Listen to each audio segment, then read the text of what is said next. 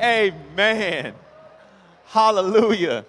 The Golden State Warriors. Has anybody ever been distracted before? Anybody in the room, everybody? Show of hands. Who's in here has been distracted before? Oh, that's everybody. Okay. How many people in here get easily distracted? Like, easily distracted. Like, you hear a noise in the kitchen, and you got to go see what it was. Easily distracted. Doesn't matter what you're doing. You get easily distracted. I am the type of person where I seem, at times, to get easily distracted. Growing up in my household, and my household was always Christian-based, but Reggie Steele, this is before he was pastor, this was Reg, he wasn't always saved, and he had a little bit of some problems and some troubles, and I knew he was crazy because he acted certain ways at certain things, and I noticed that he had a certain type of demon on him from the age of 7 to 12 years old, and this demon was a sports demon. My father encouraged us, and he still does today. Steals are athletes. The Lord has blessed us with speed, and you better use it. You better be fast. You better be able to catch. Coordination is everything, and if you can't do that, you go to hell. Not really, but I'm just saying, like, this is how important it was in our household. Like, you're an athlete or you're nothing. You know what I mean? You're either an athlete or you better be a good preacher. You got to pick one of the two, right?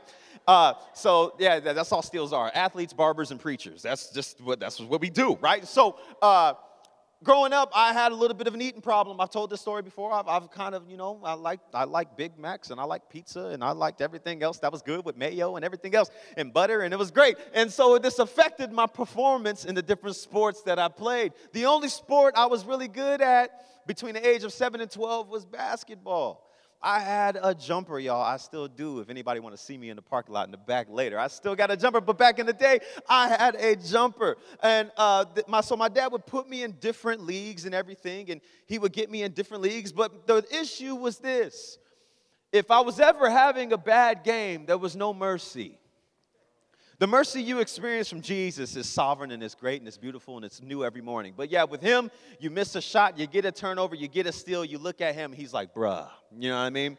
There's no mercy in his category. And there were certain games where if I had a bad first half, like I still remember one game, I was coming off, they had just did the opening tip-off, and I get the ball and I'm dribbling down the court and I go to pass it to who I think's my teammate, and it turns out it's the referee.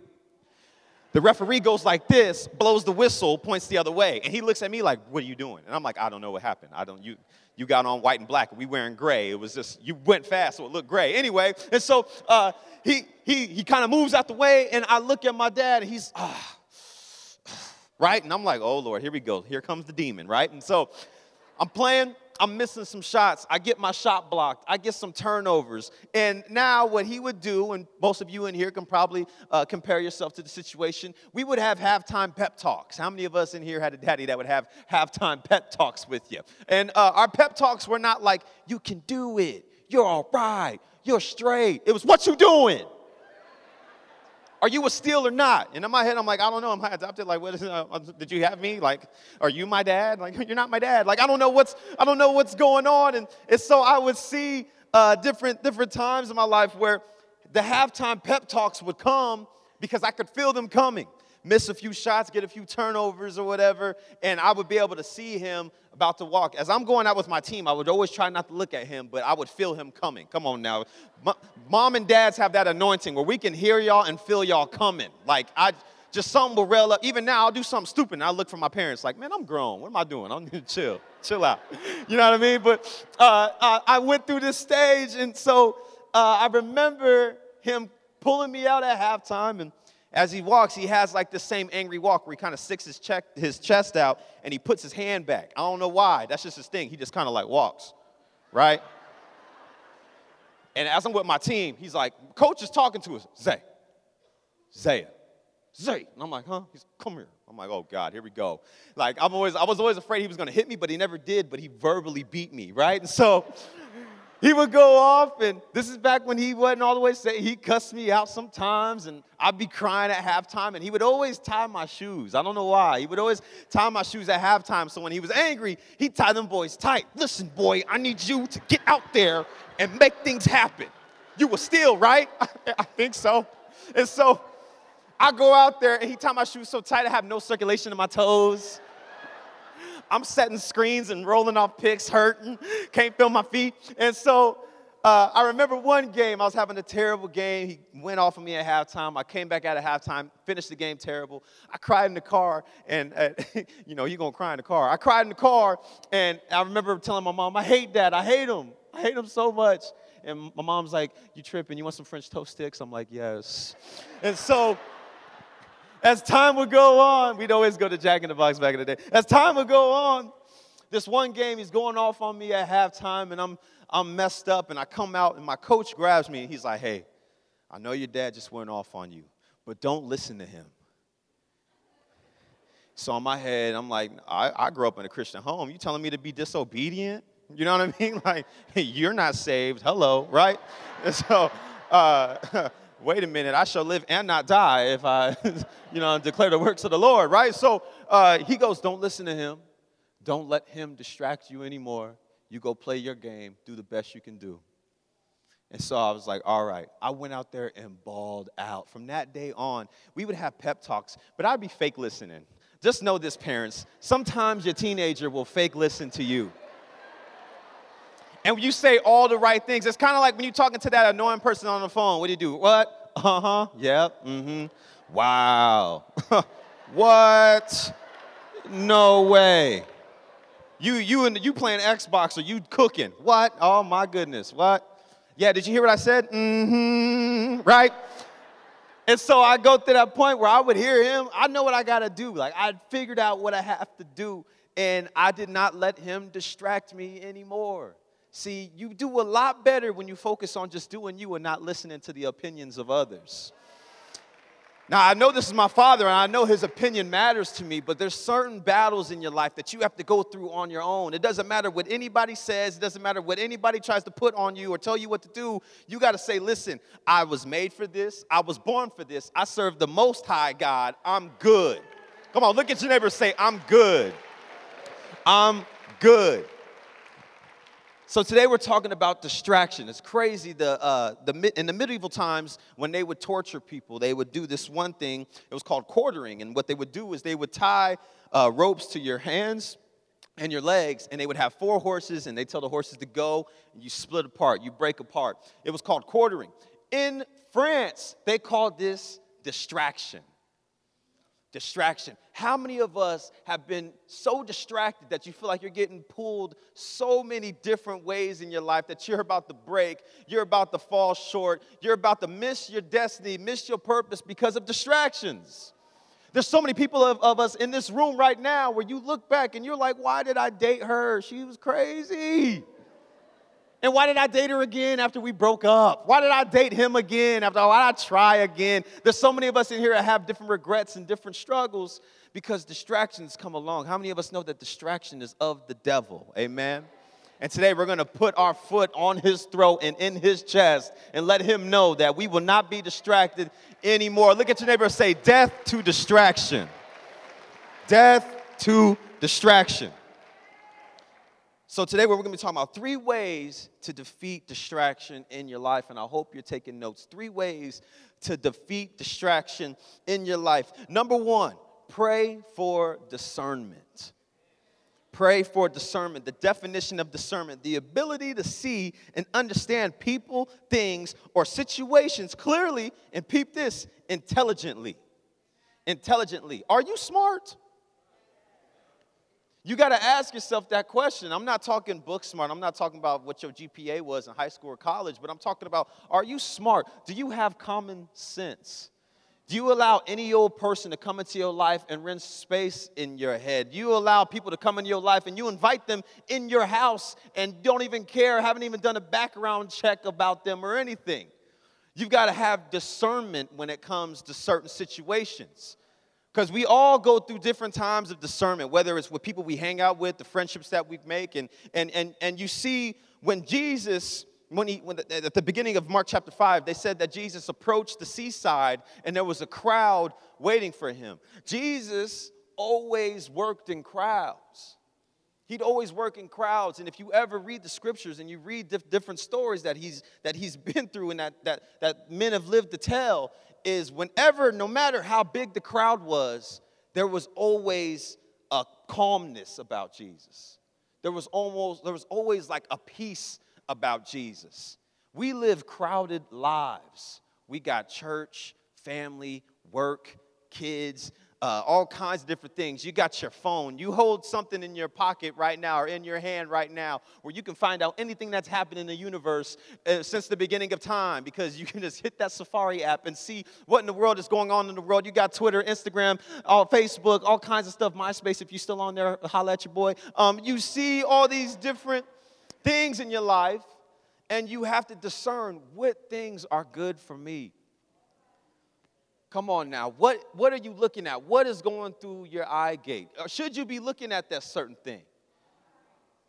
Oh, come on now, that hurts. Oh, come on now. There's certain things that you can't even see because you might have a slip up and want to go back to doing what you were doing. You've got to have discernment in your decision making. And I don't care how old you are, there's always room for growth. And I believe as you grow, discernment will begin to grow. You have to mature, though, to see that discernment. Because there's some decisions that I made in high school. I'm like, what was I thinking? I was so dumb. There's certain decisions that I've made in my 20s. I'm like, what was I thinking? I was so dumb. But when you find Jesus and you pray and you ask him for discernment, I believe that he will bless you with that thing because it's already on the inside of you. You just have to open up the gift that he's given you already. Come on, look at your neighbor and say, you have to have discernment. You got to have discernment. You got to be able to discern to certain things. I've grown up in the church, and I've been in certain meetings with my father and seen him make certain decisions. But there was this one time this man comes to the church, and he's an older man, and he says, I want to work with the youth. And right away, I'm like, dude, you're like 75. What are you doing? We love you, but come on now, bro. And he's like, I want to work with the youth. And my dad's like, what do you want to do? He goes, well, I just want to work with the young boys. I specialize in having sleepovers and talking about the Lord. And I remember I'm in high school at this point, so I'm like, wait a minute. Where do you live, first of all, and why? You know what I'm saying? Like, and I remember my dad being like, oh, wow, okay, man, it's all right. Well, let me pray about it, and I'll get back to you. And he leaves, and I'm looking at dad like, Daddy, don't make me go to his house. What are you doing? And he's like, Zay, now you know that ain't happening.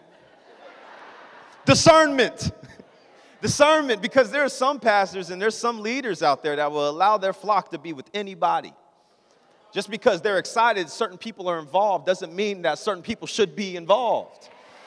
Come on, look at your neighbor and say discernment. Discernment. If you're good ground, stop allowing people to plant bad seeds in your life. You're working, you're dedicated, you got a good job. Why would you be with him? He's broke, he's terrible, he's ugly. Stop allowing people to use you. Just because you have the answer, you shouldn't surround yourself with a bunch of problems. And that's what a lot of us people will do. Oh, yeah, you can give God a hand praise for that. You can give God a hand praise for that.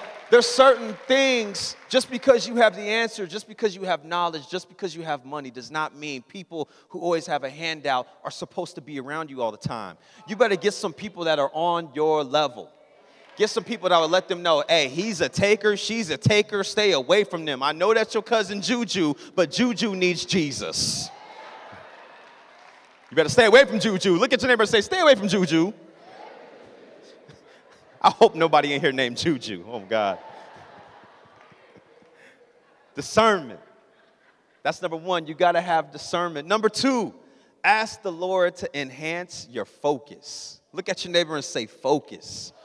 Focus. In verse 37 in Mark chapter 5, this is the main point right here. He says, he permitted no one to go in with him except for Peter, James, and John. I ask you today, who is your Peter, James, and John? Not just because their names are cool, not just because they're cool cats, but I believe that Jesus said, I can only have these three in here with me because they are on the same, almost on the same level as me. Like they are not on my level because I'm Jesus Christ himself, but I know that they were here to pray, they got my back, and they will spiritually be here to hold me up as I raise this child up from the dead. Who is on your same spiritual level? I'm not saying you can't have crazy friends. I'm not saying that. But what I am saying is if you are or you are in the middle of having some crazy friends, what are you doing spiritually to build them up to your level?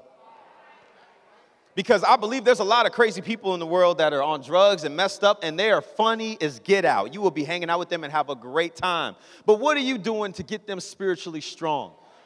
That is your assignment that the Lord has predestined on your life to get them there. Why would you let them sit in the slumps where they are living right now? Bring them up. Bring them up. I watched T.D. Jakes preach this message, and he was talking about giraffes and turtles. You never see giraffes hanging out with turtles. Why? Because they're not on the same level. They're not on the same level. You have to get with people that are on the same level as you. You've got to have focus. Too many of us in this room and outside of this room struggle with spiritual ADD. That's just being real. You don't know what you want to do. You're serving the Lord one week. The next week you went to the club so you can't wake up for church. And the next week you're back in church trying to serve, and you say you want to be an usher, and you realize you can't stand people, and say, well, forget ushering. I'm going to go watch the babies. And you realize you hate kids. And then you say, you know what? I'm going to go with the youth because they grown, and you realize they crazier than ever too. And then you go from the youth to say, oh, you know what? I'm going to work in the parking lot. And you realize it's too hot. I'm going to want to die. I shall live and not die. I'm going back in the church to be an usher again, and then you become an usher again. You can't get along with Jeremiah, and Jeremiah wants to beat you up, and next thing you know, you want to do camera crew, and Bravon don't like you either, so what are you doing in the camera crew? And so you're running around all over the place trying to look for where you stand. Why? Because you have spiritual ADD. But come on now, how many of us know that the Lord always provides a remedy for everything that we have, and that's His Holy Spirit, that's His Word, that's His truth. It's the Lord that we serve. You shall live and not die. Spiritual ADD has to die in our lives. It cannot live. It has to die. Don't lose your focus. Crazy, and I wasn't even going to go here. Thank you, Holy Spirit. The other day, I was at Westgate. We're hanging out, and we were leaving. As we were leaving Westgate, I see a man sitting down on this little, cardboard box thing, whatever, right? He was sitting down on it, and he had a sign. Hungry, need food, okay? He's sitting there. Obviously, he's homeless. He's dirty. His hair's all over the place. Hungry, need food, need money. And he's sitting on this box holding this sign up. And I look across the street, and I see this other man holding a Verizon Wireless sign, spinning it. Spinning the sign, doing all kinds of stuff, flicking it up in the air, catching it with his toe, all kinds of stuff, right? And I look at the difference between the two. One has focus. They're doing the same thing, but one has focus. The one that is sitting here is begging for money, don't know what his situation may be, but he's holding a sign, and then you have someone else holding a sign, getting paid for holding a sign. Oh, you're not hearing me on today. There is a difference in focus. It doesn't matter where you are. I don't care if you are a garbage man to the President of the United States of America. You have to have focus in what it is that you do. You have to have a spiritual being in what it is that you're doing. Don't do nothing for free. The Lord has not called you to be broke. That's a lie from the pit of hell. I'm not trying to make anyone feel bad or anything like that, but I believe that the Lord has called us to prosper. So you have a dude sitting on the curb with a sign saying, need food, need money. And you got another dude making money with a sign, flipping it. I'm telling y'all, this dude was ridiculous. I almost put it on YouTube. It was nuts. But and it's the same thing, but a different perspective. What is your perspective in life? What are the different things in life that you want God to do for you that somebody else is getting because they're doing more? They're doing something with the purpose. Too many of us in here work at a job that you cannot stand, but you have to stay and work there because you have certain people around you that say, this is what we do. We're going to work here for the next 20 years. Why are you tripping? Life is good. We all get Bud Lights after work and go to sleep and come back and do it again. And you're like, man, forget this. The Lord has called me for better. It is time to step out on what you believe God has called you to be. When was the last time you dreamed? Too many of us, we get to a certain age where we feel like we can't dream anymore. Where you feel like, man, I've missed my moment. I've missed my time. I can't dream anymore. Sure, you might have missed certain things in your life, but I'm telling you right now, if you get back refocused, you start training your mind, training your spirit. Oh, my Lord, the sky is the limit with the God that we serve. You don't know what he can do for you next. And you don't want to be on your deathbed wondering, what if? What if I did that? What if I? Come on now, look at your neighbor and say, no regrets. No regrets. You got to have focus. You got to have focus. Number three, you've got to get rooted in Jesus. Oh, come on now. You've got to get rooted in Jesus. Matthew chapter 13, verse 20. Let's go there really quick. Matthew 13, verse 20 through 23 in the Message version. It says, the seed cast in the gravel, this is the person who hears and instantly responds with enthusiasm. But there is no soil of character. And so when the emotions wear off and difficulty arrives, there is nothing to show for it. How many of us know that person? And that person could be you. You come to church, you hear a good word, you sow a seed, and you get in the car, and something happens, and before you know it, you have lost sight of what the message was even about. Because you're the heat in the moment type of person. The heat in the moment type of person. Let's not be that. And then it continues on. The seed cast in the weeds is the person who hears the kingdom news, but weeds of worry and illusions about getting more and wanting everything under the sun strangle what was heard. That's distraction. The Lord is making a work in you right now. He's trying to make things happen for you right now, but you're too busy about things down the road. You're too busy about everything else. You got 10 things going right for you and 2 are going wrong, and you cannot get your mind off the 2 things that are going wrong. We've got to live in the moment. Your life will never be perfect. You are always going to have some type of issue or struggle that pops up, but we serve a God that is for infinity, that is here and is saying, you know what? Cast all your cares onto me. Stop being worried about silly things. Stop being stuck in your own depression. Stop being stuck in your own ways. Get rooted and grounded in me. I went through one of the craziest battles of depression last year. And if I told you why today, I would be lying because I have no idea why. I have a great family. I have a great church. I have a great wife. I feel like my life is good. I've got some good friends now. I'm not running around hoeing no more. Everything is good. And so I get to this point in my spiritual walk with Jesus while teaching and preaching the Word of God where I am literally depressed and don't know why. I know it's of the devil. I've prayed against it. I say, devil, I rebuke you right now in the name of Jesus. You will not hold me down. And I would wake up with this same spirit on me to the point where my friends would be like, man, are you all right? What's going on? My wife would be like, are you okay? What's going on? And I would say, yo, I'm good. But in the back of my mind, I'm like, I don't know what's wrong with me. So peep this. I go to Camp Elevate, which is a great camp out here, and I'm a counselor there, okay? And so as with me being a counselor, I take it as a big deal. I'm going to get some kids saved. This is what I do, and everything is straight. And so before the kids arrive, we have a prayer night where we have all the adult leaders come in and we just pray all night. Like, it's 4 hours long. Now, I'm going to be real with y'all. 4 hours of prayer for me, I can't do it. I'm not going to lie and say I just spend my time with the Lord all day. No, I'm lying. That's a lie. Like, real talk. Like, I'm good. I can pray for a while and I can feel the anointing and I'm good. But I need about a good 30 minutes. And I'm like, whoo. Life is good. They're like 3 hours and 30 minutes left. I'm like, bruh. They're trying to get that Benny Hinn anointing. We're not going to go there. Anyway.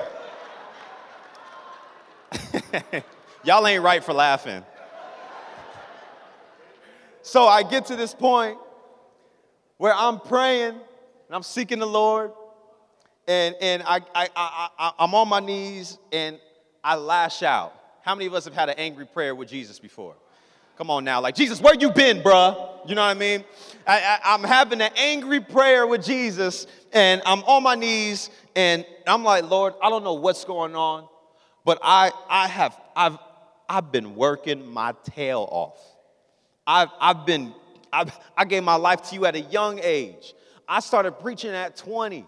I got married. I'm about to get married. I'm 21 years old. I already got engaged, and I feel all this sadness. And Lord, I feel unappreciated.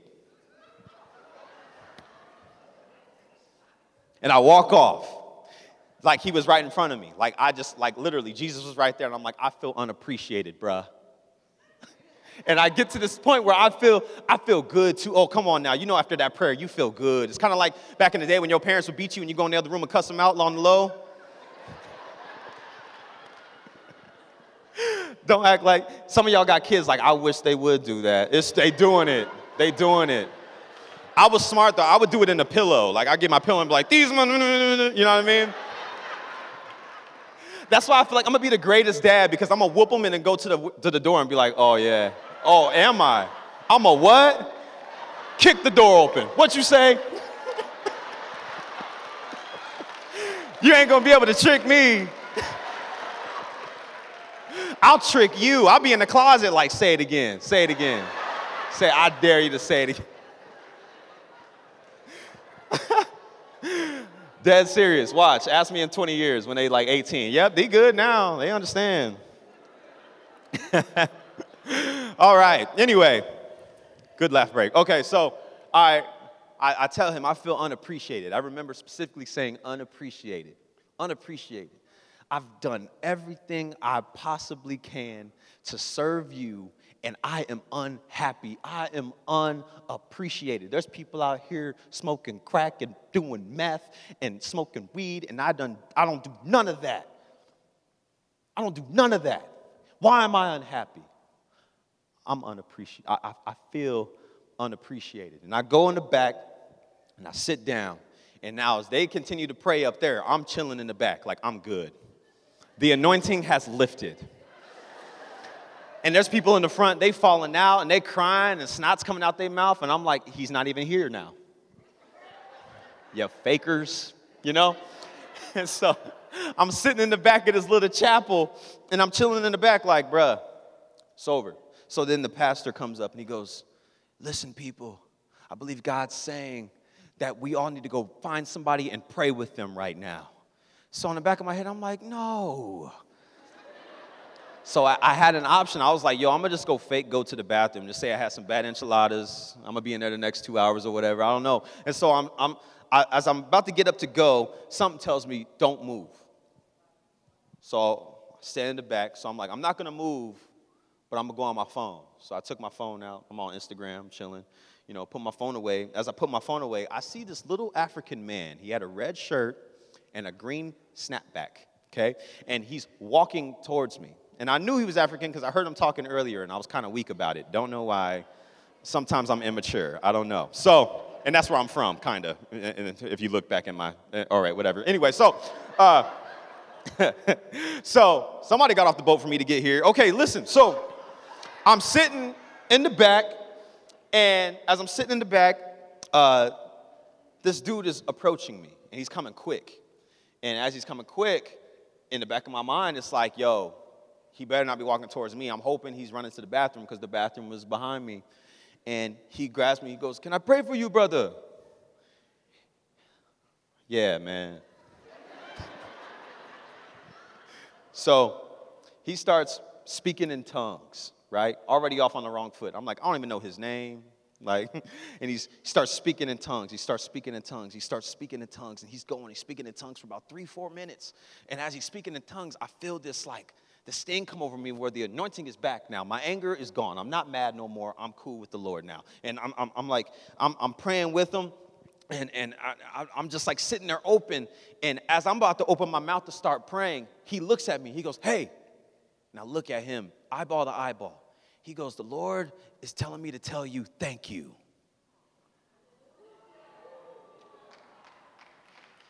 Thank you, my son. Thank you, my son. Thank you, my son. He said this about 20 times. By the 10th, thank you, my son, I'm like,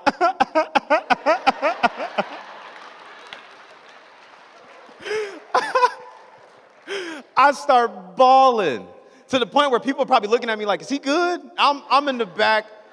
And he's like, the Lord's telling me to tell you thank you, and I love you, and I thank you, and I see you, and I thank you for everything that you've done. He's praying the most powerful prayer, but it's not him speaking. Like, his accent left. It was like the, and I can't make this up because I still get tears that well up in my eyes thinking about this. See, come on now, when you have a God moment, when you have a moment where you experience Jesus, oh, it's something that will stick with you. It is something that will be with you. And from that point on, I realized I have to be rooted and grounded in the Lord. I have got to get my roots down a little bit deeper so I cannot allow the enemy to have me distracted and angry for no reason. For no reason. Too many of us in the body of Christ want to be pine trees and palm trees and rooted and grounded, standing tall, but really you're just a tumbleweed. Rolling anywhere the wind blows, but I cast that out right now in the name of Jesus. You will be rooted and grounded. Distraction cannot take over your life anymore. Oh, come on, if you believe that, hop on your feet and give God a hand praise. Come on now, distraction cannot keep you anymore. Depression cannot keep you anymore. Sickness cannot keep you anymore. Hallelujah. With every head bowed and every eye closed in this room, if you're in this room right now and you say